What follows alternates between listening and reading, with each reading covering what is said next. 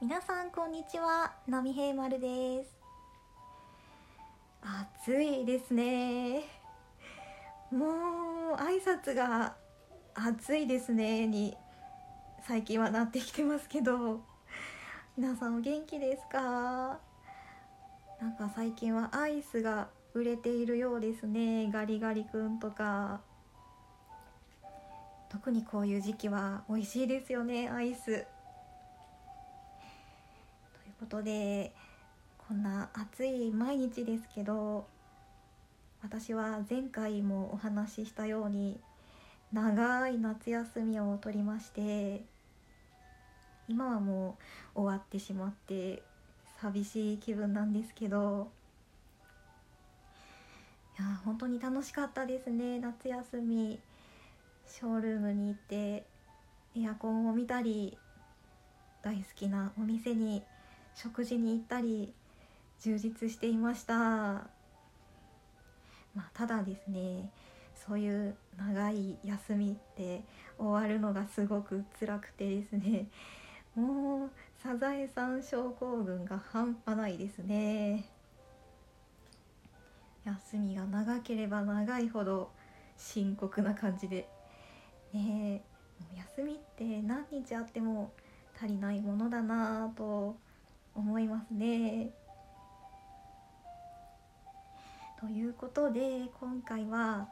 そんな時にぴったりと言うべきでしょうか仕事に対して前向きな気持ちになれるような小説を先日読みましたのでそれを紹介してみようかなと思います野崎まどさんの「タイタン」という小説です。これは先日ブログにも書いたんですけど今週のラジオトークのお題が読書感想ということでこちらでもこの本について話してみることにしました。でこの「タイタン」という小説は SF なんですけど SF が苦手っていう方でも楽しめるんじゃないかなと思います。考えさせられるような内容の小説です。舞台は2205年。今から185年後の世界ですね。その世界では人は仕事をしてないんです。ほんの一握りの人だけ仕事をしているっていう感じなんですよね。でどうして仕事しなくていいかっていうと AI のタイタンが何でもやってくれるからです。家事も仕事も全部お任せ。恋愛に関してもその人に合った相手をタイタンが紹介してくれるんですよね。で人間は何をしているかっていうとその働いている一握りの人は AI 関連の仕事をしているわけですけど後の人はもう好きなことをして暮らしてるんですよね。趣味を楽しんでいるっていう感じです。それで幸せに暮らしてるんですよね。なんですけどある時大変なことが起こります。タイタンの一つが機能低下を起こすんですね。でその原因を突き止めるために動き出したのが趣味で心理学を研究してきた主人公です。タイタンのカウンセリングを行うんですね。で対話を重ねていく中で AI がうつ病にかかってるんじゃないかっていうことが分かってきます。もうこの時代人間のうつ病なんてほとんどなくなっているような感じなんですけど AI がうつ病にかかっちゃったってことですね。で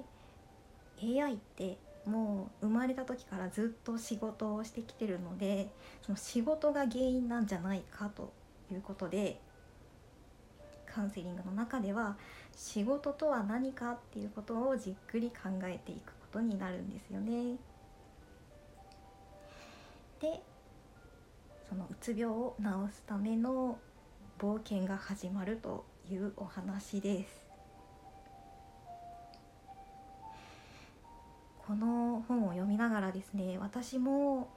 仕事とは何なのかっていうことを改めてじっくり考えました、まあ、普段からそういうことを考えてたりはするんですけど、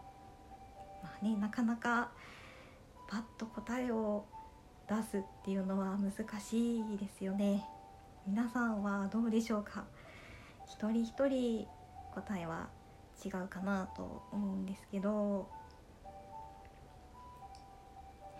まあ今は、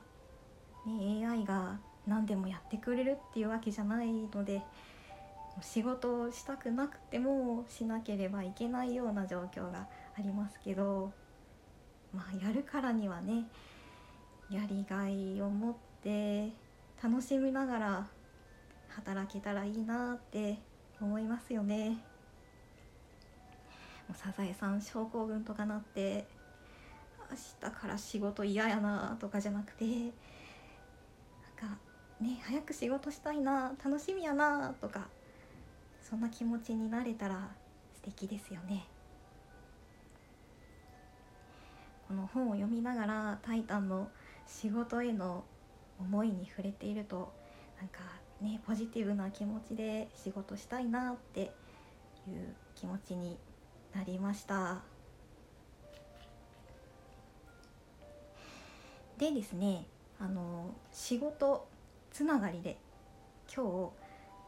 日たまたま初めて知った言葉があるんですよね。ワークシャイっていう言葉ご存知ですか？ワークシャイっていうバンドがあるんですよね。でワークシャイってどういう意味かっていうと私みたいに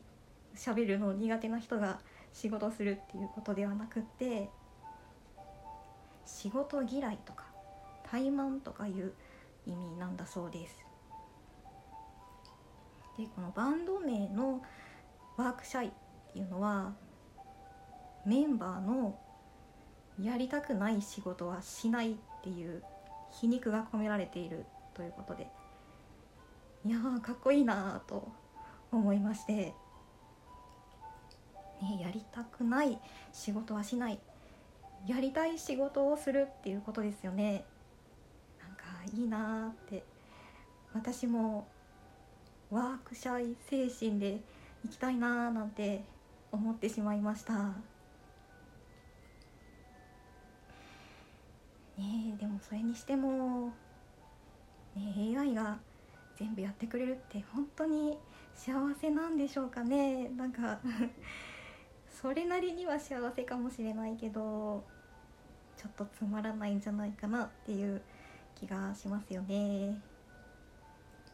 か今誇りを持ってやっているような仕事が結局は AI にはかなわないみたいなことになってきたらちょっと悲しいですよね。ということで今回は野崎まどさんの「タイタン」について感想をお話ししました。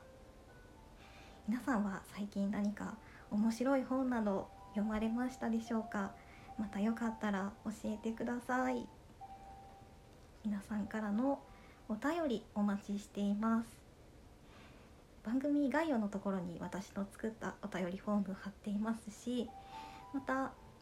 ラジオトークの機能の中にも質問を送るというのが追加されてますのでそちらからでも大歓迎です。お気軽に送っていただけたら嬉しいです。では今回はこれで終わります。聞いてくださってありがとうございました。